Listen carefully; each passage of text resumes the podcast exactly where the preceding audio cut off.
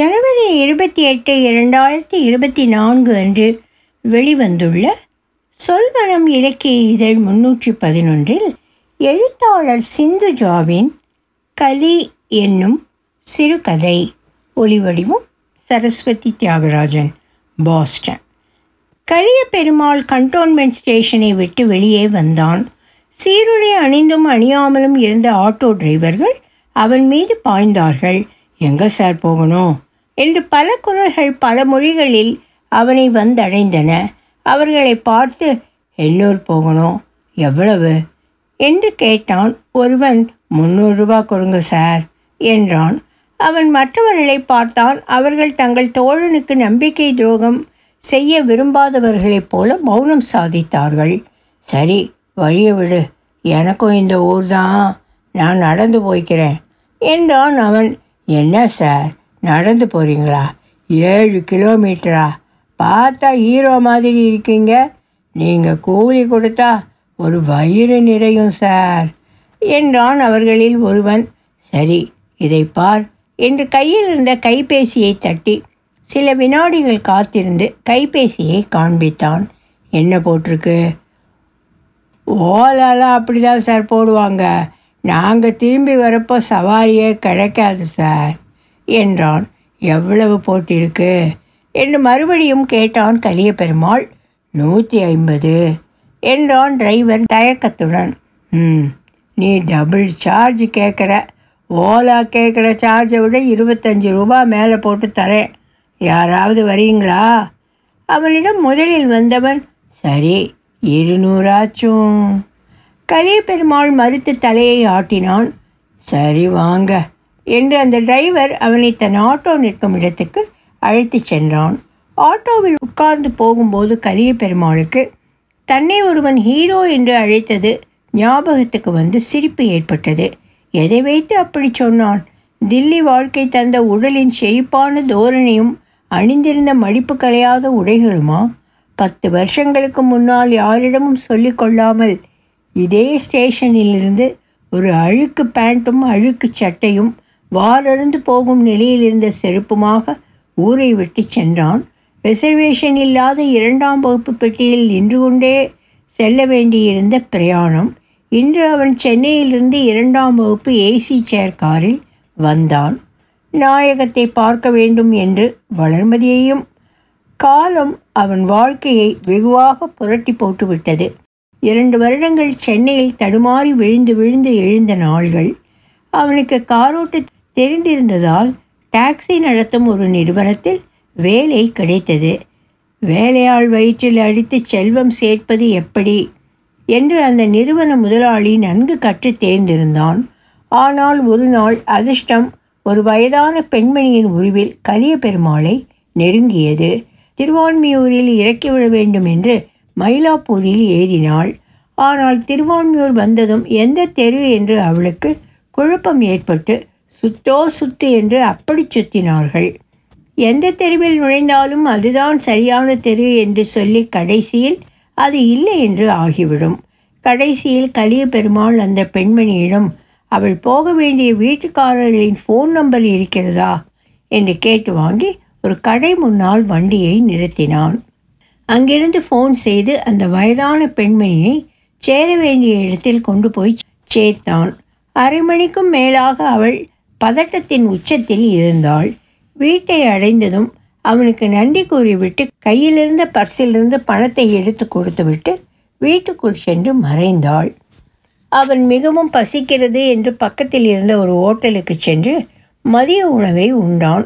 திரும்ப வந்து காரை கிளப்பும்போது பின் சீட்டிலிருந்து ஏதோ சத்தம் கேட்டது. அவன் திரும்பி பார்த்தான். அங்குதான் அந்த வயதான அம்மாள் முன்பு உட்கார்ந்திருந்தாள். அவன் சந்தேகப்பட்டு பின்பக்க கதவை திறந்து சீட்டின் அடியில் பார்த்தான். அங்கே ஒரு வெள்ளைப்பை காணப்பட்டது. எடுத்தான். அதிலிருந்து தான் அந்த பழைய ஒலி கேட்டது. அந்த அம்மாவின் வீட்டிலிருந்து அவன் ஓட்டலுக்கு சென்றபோது இந்த சத்தம் கேட்கவில்லையே என்று நினைத்தான். இப்போது அந்த பை சாய்ந்து கீழே உருண்டதில் சத்தம் வந்திருக்க வேண்டும் என்று அவனுக்கு தோன்றியது. திறந்து பார்த்தான். அவனுக்கு மூச்சடைக்கும் போல இருந்தது. ஐநூறு ரூபாய் நோட்டு கட்டுகள் எண்ணினான் பத்து கட்டுகள். ஐந்து லட்சம் ரூபாய். பையை திறந்து பார்த்தபோது நகைக்கடை பெட்டிகள் இரண்டு காணப்பட்டன. அவற்றை திறந்து பார்க்க அவன் விரும்பவில்லை. அவன் சற்று பதற்றத்துடன் அந்த அம்மாளை இறக்கிவிட்ட வீட்டுக்கு சென்றான். வாசலில் ஒரு மாருதி ஸ்விஃப்ட் நின்று கொண்டிருந்தது. அவனுடைய வண்டியில் வந்த அந்த பெண்மணியும் ஒரு ஆணும் ஒருவருக்கொருவர் சண்டை போடுவது போல காட்சியளித்து உரத்த குரலில் கத்திக் கொண்டிருந்தார்கள் கலியமூர்த்தியை பார்த்ததும் இதோ இந்த டிரைவர்!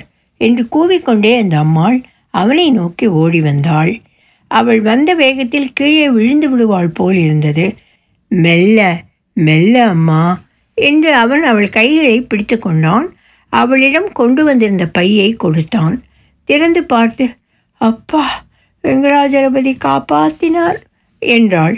எல்லாம் சரியாயிருக்கான்னு ஒரு தடவை பார்த்துங்க என்றான் கலிய பெருமாள் அவள் அவனை ஏறிட்டு பார்த்துவிட்டு அந்த பையை கூட இருந்த ஆணிடம் கொடுத்தாள். பின்னர் கலிய பெருமாளிடம் நீயும் உள்ளே வா என்று கூட்டிக் கொண்டு போனாள். எல்லாவற்றையும் எடுத்து பார்த்துவிட்டு சரியாக இருக்கிறது என்று அந்த ஆண் கூறினார். உள்ளே சென்று ஒரு கிளாஸில் ஜூஸ் எடுத்து கொண்டு வந்து அவனிடம் தந்தார். இப்போ எனக்கு வெங்கடாஜலபதி நீதான் என்று அந்த அம்மாள் கூறினாள் கலிய பெருமாள் வெட்கத்துடன் சிரித்தான். உன் பேர் என்ன கலிய பெருமாள் என்றான் கலிய பெருமாள் நான் தான் சொன்னேனே நீ பெருமாள் தான் என்று அவள் சிரித்தாள். பிறகு இந்த ஊர் தானாப்பா உனக்கு? அம்மா அப்பாலாம் உன் கூட இருக்காங்களா? என்று கேட்டாள். ஊர் பெங்களூரு. அப்பா அம்மா ரெண்டு பேரும் மேலே போய் சேர்ந்துட்டாங்க. அடடா என்றாள் அவள். தொடர்ந்து என் பேர் சாரதா. டெல்லியில் இருக்கேன். இங்கே பேத்திக்கு கல்யாணம் நடக்க போகுதுன்னு வந்தேன். பேங்க்லேருந்து நகையும் பணமும் எடுத்துட்டு வரச்சே இப்படி ஆயிடுத்து. ஆனால் அவன் எல்லாத்தையும் நல்லபடியாக முடிச்சு கொடுத்தானே. உன்னோட வண்டியில் நான் ஏறினது எப்போவோ செஞ்ச புண்ணியம்தான். என்று தழுதழுத்தாள். அவன் பேசாமல் நின்றான். நீ இப்போ இங்கே யார்கிட்டையாவது வேலையில் இருக்கியா? வேலை பார்த்து வருமிடத்தை சொன்னான். சம்பளம் என்ன? என்று கேட்டாள். சொன்னான். அவ்வளவுதானா? எப்படி சமாளிக்கிறே? கல்யாணம் ஆயிடுத்தா? நான் வாங்குகிற சம்பளம் எனக்கே பத்தாது. இதில் எப்படி இன்னொரு ஆளையும் வச்சு காப்பாற்றுறது என்று அவன் சிரித்தான். தனிக்கட்டையா? நல்லதா போச்சு என்றாள். அவன் வியப்புடன் அவளை பார்த்தான். இப்போ இருக்கிற ஆள்கிட்ட இருந்து வேலையை விட்டு வரதுக்கு எவ்வளவு நாள் பிடிக்கும் உனக்கு? இப்போ போய் காரையும் சாவியையும் அவர்கிட்ட கொடுத்தா இன்னி வரைக்கும் தர வேண்டிய சம்பளத்தை கொடுத்து அனுப்பிச்சிடுவார் என்று கலிய பெருமாள் சிரித்தான். கார் ஷெட்டில் தங்குன்னு இடம் கொடுத்தாரு. அதனால் அதையும் காலி பண்ண வேண்டியது தான் சரி என் கூட டெல்லிக்கு வரையா?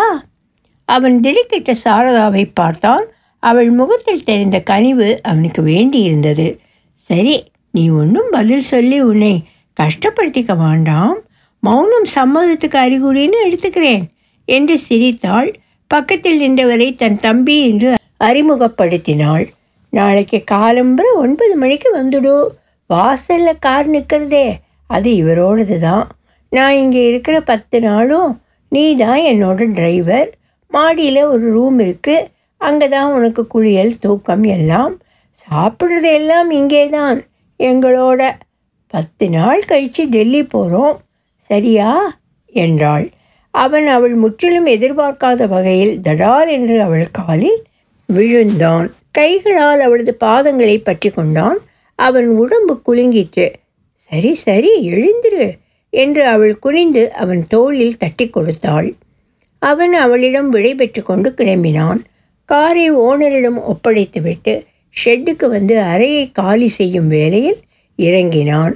காலையில் சீக்கிரம் எழுந்து போக வேண்டும் என்று நினைத்தபடியே ஜமுக்காலத்தை தரையில் விரித்து படுத்து கொண்டான். தலைக்கும் மேலும் பக்கவாட்டிலும் தெரிந்த சுவர்களை பார்த்தான். இவைகளுடன் இரண்டு வருடமாக பழகிய பாசம் மனதை பிசைந்தது. ஊரை விட்டு வரும்போது கூட இப்படித்தான் இருந்தது. ஆனால் அதற்கு முக்கிய காரணம் வளர்மதிதான். இன்று அந்த அம்மாள் கல்யாணம் ஆகிவிட்டதா என்று கேட்டபோது சட்டென்று அவன் மனதில் தோன்றி மறைந்தது வளர்மதிதான்.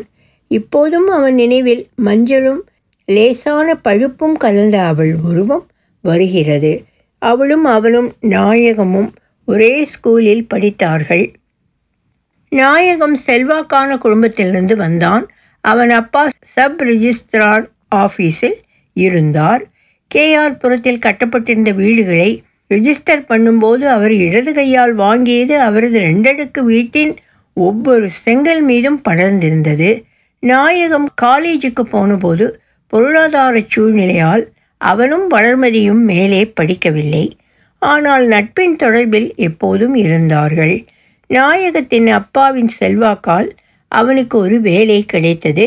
அவள் மீது அவனுக்கு விருப்பம் இருந்தது. ஆனால் அவளிடம் காட்டிக்கொள்ளவில்லை அவளுக்கு இருந்திருந்தால் அவளும் காட்டிக்கொள்ளவில்லை நாயகம்தான் ஒரு நாள் டே கலியா உங்களை எங்கடா இன்னைக்கு காணோம்? என்று சிரித்தான். கலிய பெருமாள் திடுக்கிட்டு நண்பனை பார்த்தான். என்ன ஒன்றுமே தெரியாத மாதிரி முழிக்கிற. நீ வளர்மதிக்கு லைன் போடுறல்ல? ஏய் அநியாயமா ஏதாவது கதை கட்டி விடாதடா.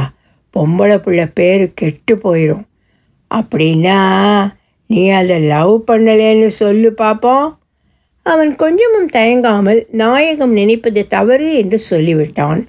கலிய பெருமாளும் வளர்மதியும் தங்கள் இருவரின் குடும்பத்தை பற்றி பண கஷ்டத்தை பற்றி பள்ளியில் உடன்படிப்பவர்களை பற்றி அவர்களுக்கு பிடித்த கதாநாயகர்களை கதாநாயகிகளை பற்றி என்று எதை பற்றியெல்லாமோ என்னவெல்லாமோ பேசியிருக்கிறார்கள்.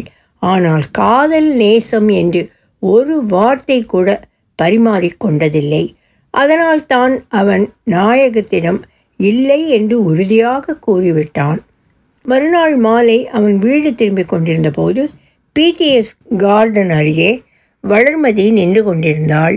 மதி நீ எங்கடா இங்க அவள் மெயின் ரோட்டிலிருந்து உள்ளே சென்று சிறிய தெருவிற்குள் சென்றாள். இன்னும் விரிவடையாத இடம் என்பதால் மரங்களும் செடி கொடிகளும் வெட்டப்படாத நிலங்களாக காட்சியளித்தன ஆங்காங்கே கல் மரங்கள் உருவாகி கொண்டிருந்தன. அவன் அவளை பின்தொடர்ந்தான்.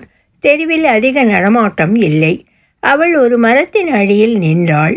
அவனிடம் நீ நாயகத்துக்கிட்ட நேற்றுக்கு என்ன சொன்ன? என்று கேட்டாள். அவன் உடனடியாக என்ன பதில் சொல்வதென்று திகைத்து நின்றான். என்னை கண்டாலே உனக்கு பிடிக்கலேன்னு சொன்னியாமே. ஐயோ பொய் பொய். நான் இங்கே அப்படி சொன்னேன்? அவள் மேலே பேச வாயெடுக்கும் முன் அவன் தனக்கும் நாயகத்துக்கும் இடையே நடந்த உரையாடலை விவரித்தான். அப்போ உன் மனசில் எனக்கு இடமில்லை. அப்படித்தானே? நீ உன் மனசில் இருக்கிறத எங்கிட்ட சொல்லாதப்போ நான் எப்படி அவங்கிட்ட ஆமான்னு சொல்கிறது மொழிய பாரு திரு திருன்னு என்று அவனை நெருங்கி வந்து செல்லமாக கன்னத்தில் குத்தினாள். அவன் இடது கை விரல்களை தன் வலது கை விரல்களில் கோர்த்து கொண்டு இருக்கினாள் அவன் உடலில் ஒருவித சிலிர்ப்பு ஓடிற்று. நாயகம் இப்படி வந்து கதையை மாற்றி போடுவான்னு நான் நினைக்கல என்றான் கலிய பெருமாள். அவன் கேட்க ஆசைப்பட்டதை நீ சொன்னேன்னு அவனுக்கு ரொம்ப சந்தோஷமாயிட்டுது என்றாள் வளர்மதி. நீ என்ன சொல்கிறேன்னு எனக்கு புரியலை. உனக்கு புரியலைன்னா நல்லா யோசிச்சு புரிஞ்சுக்க பாரு என்று சொல்லிவிட்டு அவள் வீட்டு பக்கம் சென்றாள். அறை சில்லென்று இருந்தது. தில்லியின் கடித்து உதறும் குளிரை விட இந்த ஊரின் கொஞ்சலான குளிர் அவனுக்கு பிடித்திருந்தது. என்ன இருந்தாலும் பிறந்து வளர்ந்த ஊராயிற்றே என்று தனக்குள் சிரித்து கொண்டான்.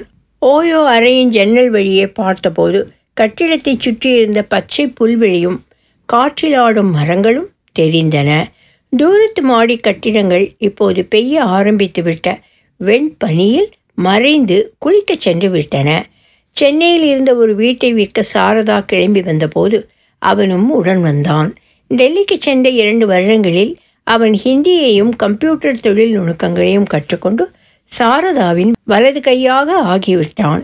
கரோல் பாக் கோல் மார்க்கெட் பஹாட்கஞ்ச் என்ற மூன்று இடங்களில் சாரதா கம்ப்யூட்டர் இன்ஸ்டிடியூட் நடத்தி வந்தாள். அவளது காரோட்டியாகவும் கம்ப்யூட்டர் பள்ளிகளின் மேற்பார்வையாளனாகவும் இருந்தான். உடம்பிலும் மனதிலும் மூளையிலும் கற்றதன் செழிப்பு பரவி இருந்தது வீட்டை விற்கும் வேலை முடிந்ததும் கலிய பெருமாள் சாரதாவிடம் ஒரு நாள் பெங்களூருக்கு சென்றுவிட்டு வருவதாக கூறினான். நாயகத்தின் வீடு தனிச்சந்திராவில் இருந்தது. அங்கிருந்து வேறெங்கும் செல்ல வேண்டிய அவசியம் இல்லாதபடி அப்படி ஒரு பெரிய வீட்டை நாயகத்தின் தந்தை கட்டிவிட்டார். இப்போது கிளம்பினால் அரை மணியில் அடைந்து விடலாம். ஆட்டோவில் போகும்போது ஹென்னூர் மெயின் ரோடில் முளைத்திருந்த பகட்டான கடைகளின் வரிசை வியப்பை ஏற்படுத்தியது. ஒரு வங்கி அடுத்தாற்போல் ஒரு ஓட்டல் அதையடுத்து ஒரு ஜவுளி அல்லது நகைக்கடை மறுபடியும் ஒரு வங்கி ஒரு ஓட்டல் ஒரு இவை போக மளிகை காய்கறி கடைகள் என்ற சாலையின் இருபுறங்களையும் அடைத்திருந்தன. இவற்றின் வாழ்வாதாரமான ஜனக்கூட்டம் இருபுறமும் நெருக்கி அடித்து கொண்டு பவனி வந்தார்கள். சுற்றுச்சூழலுக்கு கருணையுடன் கரியமில வாயுவை தந்தபடி விரையும் அரசு பேருந்துகள் குண்டும் குழியுமான சாலைகளில் தடுமாறி கொண்டு செல்லும் வெளிநாட்டு கார்கள் பலமாடி குடியிருப்புகள். ஏ அப்பா பத்து வருஷத்தில் இவ்வளவு மாறுதலா? இங்கெல்லாம் மைல் கணக்கில் நடந்தும் அடிக்கடி பஞ்சராகிவிடும் சைக்கிளை உருட்டி கொண்டும் ஓட்டி கொண்டும் சென்ற நாள்கள் அவனது நினைவுக்கு வந்தன. இப்போது நாயகமும் இந்த அளவுக்கு செல்வத்தில் முன்னேறி புரண்டு கொண்டிருப்பான். நீயும் ஒரு நிலைமைக்கு வந்து விட்டதை. பெருமையுடன் அவனிடம் காண்பிக்கத்தானே இங்கு இப்போது வந்திருக்கிறாய்? என்று அவன் மனது அவனை கேலி செய்தது.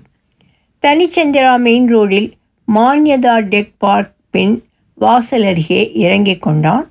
அங்கிருந்து சற்று தூரம் நடந்து இடப்பக்க சாலையில் திரும்பினான். முன்பு மண் ரோடாக இருந்தது இப்போது தார் ரோடாக மாறிவிட்டதையும் சாலையின் இருபுறங்களிலும் மரங்கள் நின்றதையும் பார்த்தபடி சென்றான். நாயகம் இருந்த வீட்டின் அருகே சென்றதும் அதிர்ச்சி அடைந்தான். அங்கு நாயகத்தின் பெரிய வீடு காணப்படவில்லை. மாறாக அந்த இடம் முழுவதும் கம்பி சுற்றப்பட்டு ஒரு போர்டு தொங்கியது. அத்துமீறி நுழைபவர்கள் தண்டிக்கப்படுவார்கள். கிஷன் சந்த் ஃபோன் ஒன்பது எட்டு நாலு ஐந்து இரண்டு மூன்று மூன்று நாலு ஐந்து ஆறு. அவன் அதிர்ச்சியுடன் சுற்றுமுற்றும் பார்த்தான். சற்று தள்ளி சில ஓட்டு வீடுகள் காணப்பட்டன. அவற்றின் ஒன்றின் முன்பாக போடப்பட்டிருந்த கயிற்று கட்டிலில் உட்கார்ந்திருந்த வயதானவரிடம் கைகூப்பி வணக்கம் தெரிவித்து இங்கே நாயகம்னு ஒருத்தர் வீடு இருந்துச்சே என்றான். அந்த ஆள் அவனை உற்று பார்த்துவிட்டு கையில் இருந்த வெற்றிலையை மடக்கி வாயில் போட்டுக்கொண்டார் சைகை காண்பித்து தனக்கு கேட்க பேச வராது என்றார். அப்போது உள்ளே இருந்து கையில் ஒரு குழந்தையை ஏந்தியபடி ஒரு பெண் வந்தாள். யார் உங்ககிட்ட பேசுகிறாங்க என்று கேட்டுக்கொண்டு அவனை பார்த்ததும் அவள் முகம் மாறிச்சு நீ நீங்க? அவளை வளர்மதி என்று கண்டுபிடிக்க அவனுக்கு ஒரு நொடி கூட தேவைப்படவில்லை. எப்போ வந்தே? என்று கேட்டாள். இன்னைக்கு தான் என்றான். இயல்பாக பேச முடியவில்லை என்று நினைத்தான் அவள் தோற்றம் தந்த அழுத்தம் மனதில் விழுந்திருந்தது. நீ எப்படி இருக்க மதி? என்று கேட்டான். அதான் பார்க்குறியே என்றாள். பத்து வருஷத்திற்குள் இவ்வளவு வாடலும் முற்றலும் ஒரு அழகான முகத்தை சூறையாடி விட முடியும் என்பதை அவனால் ஜீரணிக்க முடியவில்லை. நாயகத்தை பார்த்துட்டு அவன்கிட்ட நீ எங்கே இருக்கேன்னு கேட்டு உன்னையும் வந்து பார்க்கலாம்னு தான் வந்தேன் என்றான். கையில் இருந்த குழந்தையை காட்டி இதோட அப்பாவையா? என்று கேட்டாள். என்னது? அவள் குழந்தையை கீழே விட்டுவிட்டு சேலையை சரி செய்து கொண்டாள். இப்போது அவள் இழைப்பு இன்னும் நன்றாகவே தெரிந்தது. ஆமாம் நீ சொல்லாமல் கொள்ளாமல் ஓடி போயிட்ட. பெரிய வீடு வாசல் நிலம் புலம்னு சொத்து சோகத்தில் புரண்டுக்கிட்டு இருந்த அவங்க அப்பா என் அம்மாவை கூப்பிட்டு உன் மகளை கொடு. என்ன சொல்லியும் கேட்காம உன் மகளை தான் கட்டுவேன்னு என் மகன் ஒத்த காலில் நிற்கிறான்னு சொல்லி கட்டி வச்சிட்டாங்க. இரண்டொரு வரிகளில் பத்து வருஷ வாழ்க்கை சரித்திரத்தை அவன் முன் வைத்து விட்டாள். கலிய பெருமாள் அடக்க முடியாமல் நாயகத்தை கட்டிட்டு ஏன் இப்போ இப்படி உருக்கொலைஞ்சு நிற்கிற என்று கேட்டுவிட்டான் அவள் வறண்ட சிரிப்பு ஒன்றை உதிர்த்தாள். நீ ஊரை விட்டு போன அடுத்த வருஷம் என்னோட மாமனாரை வேலையை விட்டு தூக்கிட்டாங்க. அவரோட இடது கை வலது கையை விட நீளமாயிருக்குன்னு கவர்மெண்ட்டில் வெட்டி போட்டுட்டாங்கன்னு ஊரே சிரிச்சுது. வேலையை விட்டு வந்ததுக்கு அப்புறமா தான் தெரிஞ்சுது. அவர் நிறைய பேர்கிட்ட கடன் வாங்கியிருக்காருன்னு. கடங்காரங்க சுற்றி வந்து வீடு நிலம் எல்லாத்தையும் உழைச்சி எடுத்துக்கிட்டு போயிட்டாங்க. அது வரையிலும் வீட்டில் காலை ஆட்டிக்கிட்டு உட்காந்துருந்த இந்த மனுஷன் வேறு வழி இல்லாமல் வேலைக்கு போக வேண்டியதாயிருச்சு. மறக்கிறேன்னு குடி வேற இப்பெல்லாம். அதனால் மாதத்தில் பத்து நாள் வேலைக்கு போனால் அதிசயம். நீ ஒரு அதிர்ஷ்ட கட்டி. ஒன்னால் தான் எங்கள் குடும்பமே சீரழிஞ்சு போயிடுச்சு நீ கால் வயிற்றுக்கு கஞ்சி குடித்தா போரும்னு. அவளால் மேலே பேச முடியவில்லை. அவனுக்கும் வயிற்றை பிசைந்தது அவள் துக்கத்தை கேட்கையில். ஒரு நிமிடம் கழித்து வளர்மதியே பேசினாள். வராதவன் வந்திருக்க உன்கிட்ட என் அழுகையை காமிச்சிக்கிட்டு இருக்கேன் பாரு. நான் ஒரு புத்தி கேட்டவ. டீ சாப்பிடு என்று வீட்டின் உள்பக்கம் திரும்பினாள். அதெல்லாம் ஒன்றும் வேணாம். இப்போ தான் குடிச்சிட்டு வரேன் என்று அவன் அவளை தடுத்து விட்டான். நீ நல்லா இருக்கியா? ஆளை பார்த்தா அப்படித்தான் தோணுது. நீ ரொம்ப நல்லவன். கடவுள் நல்லவங்க வயிற்றில் அடிக்க மாட்டான். ஆனால் ஒன்று அடிச்சிட்டானே. என்றான் ஆற்றாமையுடன் ஒவ்வொரு விதிக்கும் ஒரு விளக்கு இருக்குல்ல? என்றாள் வளர்மதி தொடர்ந்து. சரி இப்போ என்ன பண்ண போகிற என்று கேட்டாள். நாயகத்தை பார்க்கலாம்னு வந்தேன் என்றான். அதுவும் சரிதான். இங்கே வந்துட்டு அதை போய் பார்க்கலன்னா அவ்வளவுதான். வேறு வினையே வானாம் சூதானமாக பேசி நடந்துக்க. அவன் அவளை உற்று பார்த்தான். அவள் வெளியே சிந்திய வார்த்தைகளை விட அவை தம்முள் இழுக்கிக் கொண்டிருந்த அர்த்தங்களை அறிய முயன்றவன் போல தடுமாறி நின்றான். இந்த ரோடிலேயே நேராக போனால் பிள்ளையார் கோயில் வரும். அது உனக்கு தெரியும் தானே? இந்த பத்து வருஷத்தில் மாறாமல் நிற்கிறது அது ஒன்று தான் கோயிலுக்கு எதிர்த்தாப்பில் ஒரு செமெண்ட் ரோடு போகும். இடது பக்கம் மொதல் கட்டிடமே ஃபேக்டரி தான். அங்கே தான் வேலை பார்க்குது சூப்பர்வைசரா அவன் தயங்கியபடி நின்றான். வளர்மதி எதுக்கு இப்படி நிற்கிற உன்னால் எனக்கு எதுவும் பண்ண முடியாது. பண்ண முடியாததை பண்ண முடியாதுன்னு விரட்டிடணும் என்றாள். நீ தப்பாக நினச்சிக்கலாம் நான் உதவி செய்கிறேன் என்றான். பணமா? நீ எதுக்கு கொடுக்கணும்? எவ்வளவு நாள் கொடுத்துக்கிட்டு இருப்ப? ஒரு வருஷம்? அஞ்சு வருஷம்? பத்து வருஷம்? நடக்கிற காரியமா என்ன? நாயகன் எனக்கு எவ்வளவோ பண்ணியிருக்கான். அவங்க அப்பா தான் எனக்கு முதல்ல வேலை போட்டு கொடுத்தாரு. அந்த நன்றி கடனுக்காச்சும் அப்போ அதுக்கிட்ட கொண்டு போய் கொடு. இன்னும் தினமும் சாஸ்தியாக குடிச்சிட்டு என்னை வந்து அடித்து கொல்லட்டும். யாரு கண்டா? நீ கொடுக்குறேன்னு சொன்னாலே யாருக்காக கொடுக்குறேன்னு அசிங்கமாக பேசவும் பேசும் அது. கலிய பெருமாள் அவளிடம் விடைபெற்று அவள் சொன்ன வழியில் சென்றான். அவளது தோற்றம் மனதில் ஆறாத ரணத்தை ஏற்படுத்துவதாக தோன்றியது. ஆனால் அவனால் என்ன செய்ய முடியும்? அதுவும் அடுத்தவனின் மனைவியாகிவிட்டவளிடம். பண உதவியை அவள் ஏற்றுக்கொள்ள மாட்டாள் என்று அவளை நன்றாக அறிந்தும் அவன் கல்லை எறிந்து பார்த்தான். அவன் ஃபேக்டரி வாசலை அடைந்து ஒரு நிமிடம் நின்றான். காவலாள் யாரும் காணப்படவில்லை. வாசல் கதவு திறந்து கிடந்தது. ஃபேக்டரிக்கு உண்டான சப்தங்கள் எதுவும் கேட்கவில்லை. ஆறரை மணிக்கு வேலையாட்கள் அவரவர் வீடுகளுக்கு திரும்பி போயிருப்பார்கள். அவன் உள்ளே நுழைந்து பார்த்தான். பெரிய கட்டிடத்தின் உள்ளே மெஷின்கள் காணப்பட்டன. அவன் நாயகம் நாயகம் என்று உரத்த குரலில் கூப்பிட்டான். யாரு? என்று அங்கிருந்து ஒரு அறையிலிருந்து வந்தவன் நாயகம்தான். ஃபேக்டரி யூனிஃபார்மில் இருந்தான். அவன் முதலில் கலிய பெருமாளை அடையாளம் தெரிந்து கொள்ளவில்லை.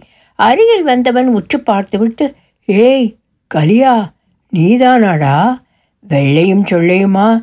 யாரோ பெரிய மனுஷன் வந்திருக்கானில்ல முதல்ல நினச்சிட்டேன் என்று சிரித்தபடி அவனை கட்டி கொண்டான். உடனே சே சே உன் ட்ரெஸ் எல்லாம் அழுக்காயிடும் என்று சொல்லி விலகி நின்றான். ஃபேக்டரி மனம் அவன் உடலில் இருந்தது. நீ அப்படியே மாறாமல் இருக்க.